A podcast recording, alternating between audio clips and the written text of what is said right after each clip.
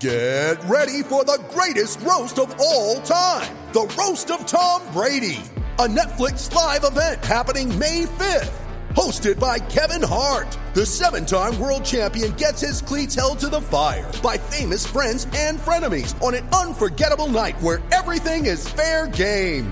Tune in on May 5th at 5 p.m. Pacific time for the Roast of Tom Brady, live only on Netflix.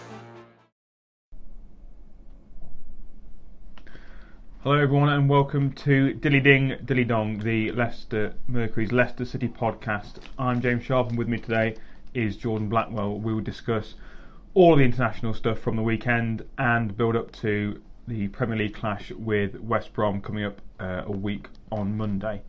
Um, before we get going, I have our customary message for our sponsors, uh, beer52.com. If you would like to have a taste of eight international beers from around the world, um, all you have to do is go on to beer52.com and put in the keyword Leicester. All you have to do is pay the $5.95 postage packaging and they'll be sent to you. Right, on to the football. So, Jordan, this weekend was no Premier League action, which is always disappointing. Um, but Leicester City did have quite a few players in international duty playing for their countries for anyone that, that wasn't aware or wasn't keeping up to date with the with the football, who was in action and what did they do?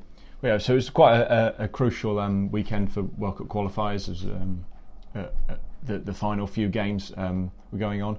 Uh, so there was uh, Daniel Amartey. Uh, he captained and started at centre back for, for Ghana. Who was widely praised for his performance, but they drew nil nil and they're now out.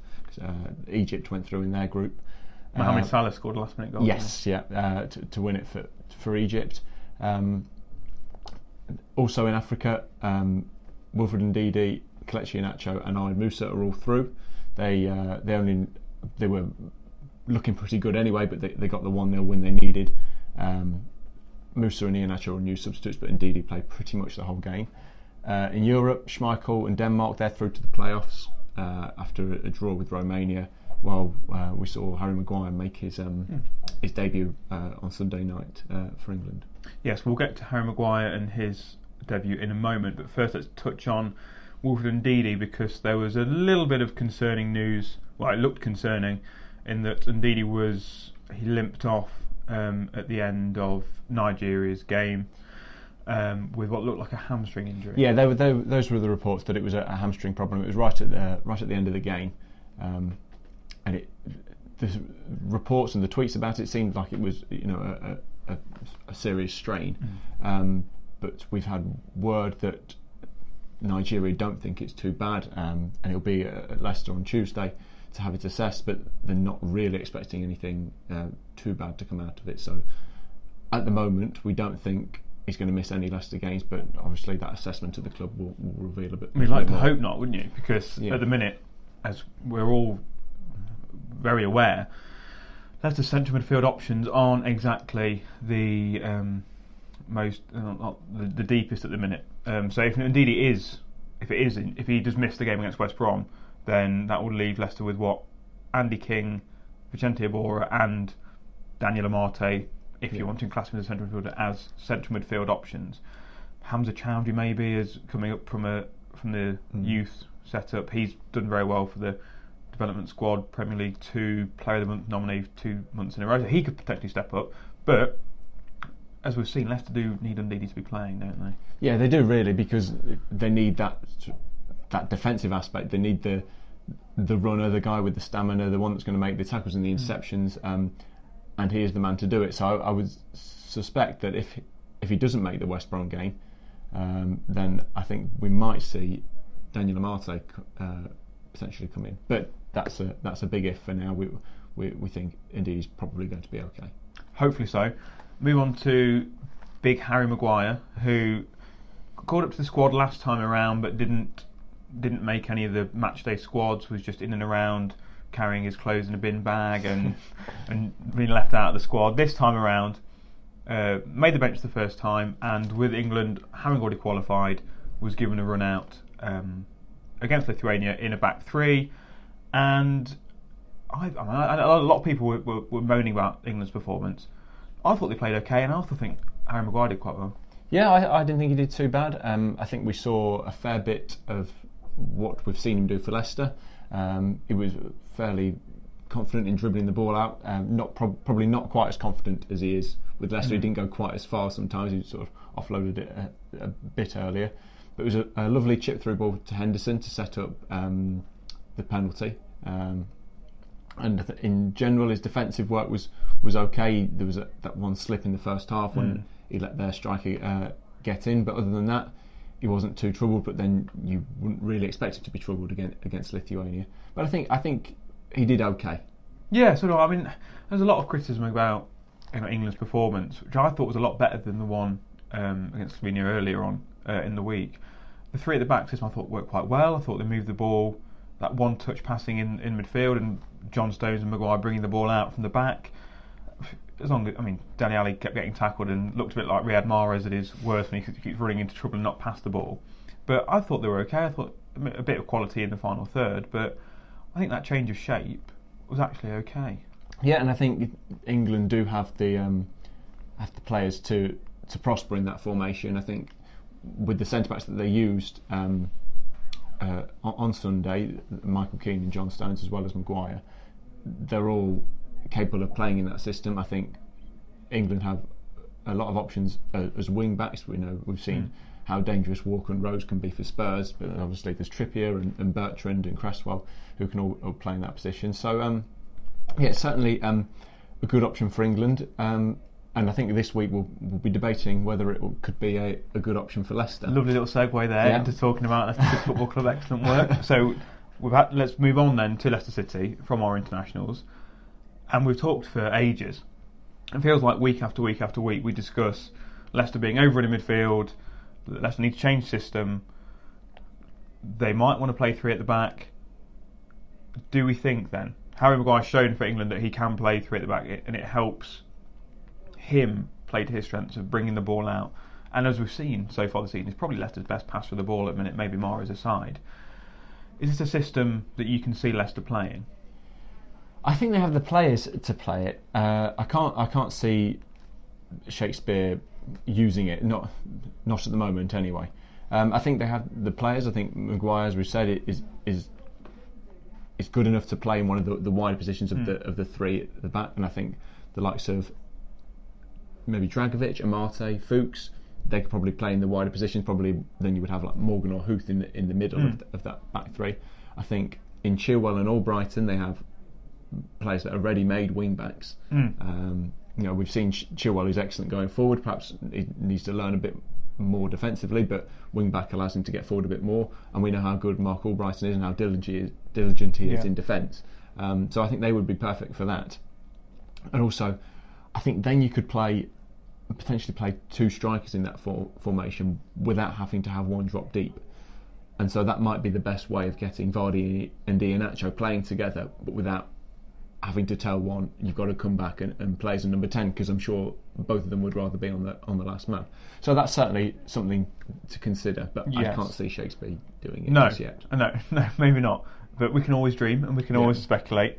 Um, so let's stick with this three at the back system for, for a little bit. We've moaned about Leicester being overrun in midfield a little bit. Um, if we play that system with three at the back, with two wing backs and two up front, do you then need who then plays in behind them? Do you play an extra man in midfield to shore that midfield up because you've left have been overrun recently, or is that how you, or do you put Mahrez in there in behind the three to, to give like an attacking three, or Okazaki in behind there? How does that work, and how do we kind of square that with the being overrun in midfield? See, that is the issue. I don't, th- I don't think you would get around that. I think you would end up playing. Um, I think you would need to play a, a, link man, so either Mahrez or Okazaki in behind two strikers um, to ensure that there is some connection between the midfield and attack. I think if you were to play with three central midfielders, I think then there would be too big of a gulf between mm. between the midfield and attack. So you would have to stick with the two central midfielders. Um, maybe it wouldn't be so bad because they've got three centre backs behind yeah. them, um, and so there's not as much as pressure on the on the two that yeah. if they do get overrun, there's still a man behind them. Yeah. Um, so maybe that that wouldn't be too much of an issue. But obviously, the big issue with a, a formation like that is that because you've only got essentially two wide players, one on each side, is that you do get overrun out wide. Um, and, and, that would be the big problem. But uh, and, but looking at the teams that Leicester have faced so far, it doesn't seem like a lot of them have attacked down uh, out wide. It seems a lot of them have come down the middle. Yeah. And so you will be shoring up the, the middle of the park and, and, hopefully preventing the opposition get uh, more chances. And Leicester usually, as we saw the title-winning season, whether it's right or wrong, Leicester usually don't really mind the ball coming in from wide areas. No, usually, no. They, they usually just back Maguire, Huth, Morgan to just clear it out if it comes in. Yeah, I think that in terms of balls in the air into the box, yeah, I think they're they're pretty okay with those. I think we've seen a couple sent over to the back post, so you know Salah beat Chilwell Yeah. uh, for Liverpool. Um, I think the one issue is that you occasionally see because Leicester defend so deep, players will cross cross balls into the edge of the box, and there'll be kind of like a gap between is midfield that- and defence. yeah, and, that- that area on the edge of the box. yeah, box. opposition attacking midfielders sort of ghosted in, and, and they're able to get a shot away. So that that's something that Leicester have got to be more aware of.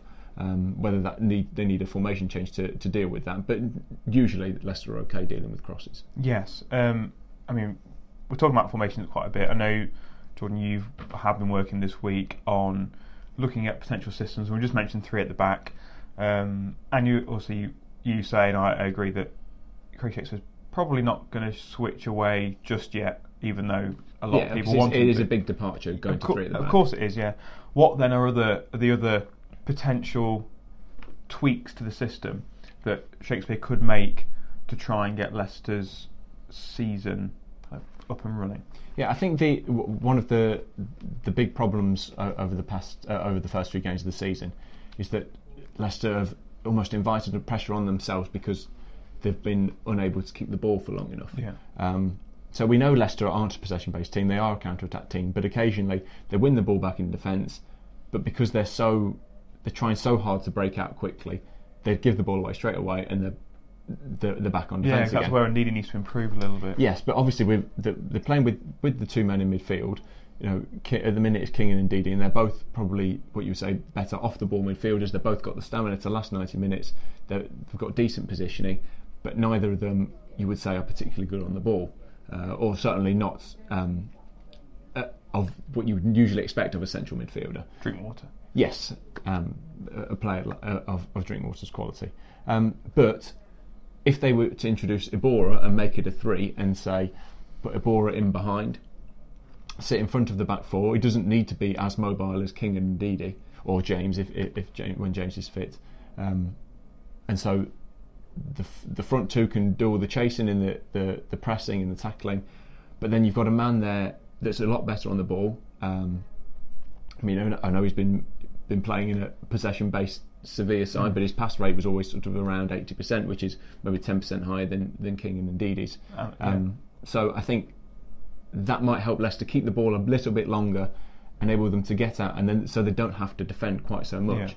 The only issue with that then is that you have to drop one of the strikers, which invariably means Okazaki because you're not going to drop Jamie Vardy, and then all of a sudden you you don't have a link between the midfield and attack unless the wide men drop in a little bit. So, so I mean, th- there would be loads of things to, to talk about because you you're solving one problem and creating another, and Yeah. that's the, the dilemma Shakespeare has. Yeah, and it's quite a tough one to be Yeah. honest. Um, I know every week we always do your kind of, we ask readers to, to pick the team on the little handy pick your team widget, and I know I often spend about ten minutes Yeah. thinking, oh no, I, I like go into it going, I definitely know which team I'm going to pick today, and then I'll pick the side and go, oh yeah, but I want him in, I want Yeah. I, I want Mahrez in, but I can't 'cause I need to get three in midfield here, and then I end up just I end up picking.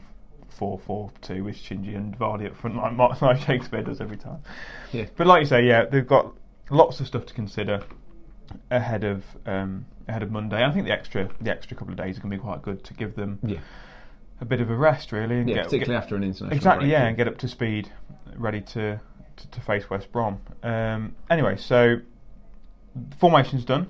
We can now move on to what it has been and is the biggest talking point really over the over the weekend, and that is the potential for Leicester City's home game against Manchester United to be moved to Christmas Eve. Now, it's quite a complex situation, but I'll hmm. try and explain it in as simple terms as we can. Sky want to play at least one game on Christmas Eve. That would that would involve moving some games from the 23rd, the Saturday, to the Sunday. Leicester is one of the games that Sky want to move. However, Leicester Tigers are already playing on the Sunday at three o'clock against Saracens, and there has been a rule for quite a number of years that Leicester City and Leicester Tigers cannot play at home on the same day mm. because of all the because of safety concerns, the number of people in the in the city, traffic, all that kind of thing. I mean, the last time we think that Leicester Tigers and City played at home on the same day was in 2012 on December the 1st, I think it was, when Leicester played Derby and uh, Tigers played Bath. There were about 40 odd thousand fans in the city that day, 20,000 at each game roughly. Um, however, this time around, Manchester United and Saracens, they're two games that will be sold out. That's around 55,000 fans mm. in the city. It's going to take a, a heck of a lot to do. So you you'd think that originally you thought this was just couldn't happen. However, developed over the weekend, it's believed that Sky have come to Leicester with um, proposals for this to happen. Leicester have spoken to, we believe, the police about this, um, and in, in, discussions about whether this can take place. I spoke to the police today, and they, they, kind of I hate to use the phrase refuse to rule out, but they wouldn't go in, they wouldn't go into details about whether it was going to be completely vetoed. They could have said no, it's not going to happen, but they, they didn't. Um, but if it is to go ahead, that means the Tigers game would probably have to be shifted, and that's on BT Sport. Sky and BT are big rivals, that they would have to decide something to happen. Um, it's Christmas Eve, you're going to have to have a lot of stewards, a lot of thing, a lot of police, a lot of ambulances, and we're not quite sure whether they're going to have the numbers. So, by the sounds of it, it looks like uh, what they call the Safety Advisory Group, which is a group which can, combines the emergency services, the council, the clubs, to discuss whether or not this can go ahead. And those talks are going on and are yet to be decided. But it, it, it is a possibility if all these boxes can be ticked. Now, that's quite complicated. In brief layman's terms, is it a good idea? Um, I don't think so. Um, I don't think the fans think so either. No, and I think that's that's after all, football is for the fans. So I think the the fans' opinion is is, is the most important. If if after the the, the safety concerns. Oh, the light has gone off. Where was the second? Continue, Jordan. Um, yeah, so it's um, it it can be an issue clearly with the safety, but I think yeah, the fans have said, and I know fan groups have said, including the Foxes Trust, um, have said they're they're not keen on it happening. A lots of people have plans already on Christmas Eve. People always travelling around mm. the country to see family, uh, so that they're there on Christmas Day, um, and particularly for away fans. Um, I know for Manchester United fans, they, they don't want to be getting back at, at you know silly o'clock on, on, on, Christmas Eve on Christmas Eve evening. And I know we've we've done a, a, a quick poll on um, on the Mercury website, and it was around three quarters. Um, a fan said they wouldn't be happy if the game was moved from the 23rd to Christmas Eve. Um, you know, because because they will already have plans because the fixture list was released and it's always said 23rd. And I know there's still a couple of months to go, but um, Christmas is one of those things that, that people do plan early. Yeah, and also it's not like it's not like this is a, a part of the season where games are kind of sporadic. There's Leicester playing, I think it's three or four games in the space of like ten days. Yeah. They've got the game on, on the day before Christmas Eve, then you've got one on Boxing Day, then you've got one uh, looking in towards New Year. It's a very hectic time, and it's it's gonna it's going to shake up the whole kind of fixture list, and it's taking take a lot of logistics to shift. Um, I just think it. I can't see it happening. Um, my personal view is there's so much stuff that has to be sorted, and it's and is difficult to sort. Like we've said, stewards and police and ambulances, and shifting the fixtures of another sport on another TV station to make up for Sky. Sky have obviously got a lot of money and will obviously pay a lot of money for this to happen. We have to point out in this in this situation that Leicester City don't really have a choice in this. Mm. If Leicester are told that their game is going to be on Christmas Eve, they have to they they have to go with that. They don't really have any um, any way of of, of, of saying no to that. Um, so yeah, it, it's a difficult one really, and one that I think is going to keep keep dragging on. And like I said, we've looked at, at social media and things, and most fans aren't happy with it because Boxing Day is the game is the day that you have that you have football on, isn't it? Um, but uh, like I say, we will we'll bring you more news on that as we get it. Um, but I think that's probably a decent way to, to finish off the podcast. Um, we'll bring you any news as we get it, and check back with us on our, our, Facebook page and on our website. We'll bring you all the news coming out of Leicester City, and we'll be back later on this week for the next edition of Dilly Ding Dilly Dong. Thank you.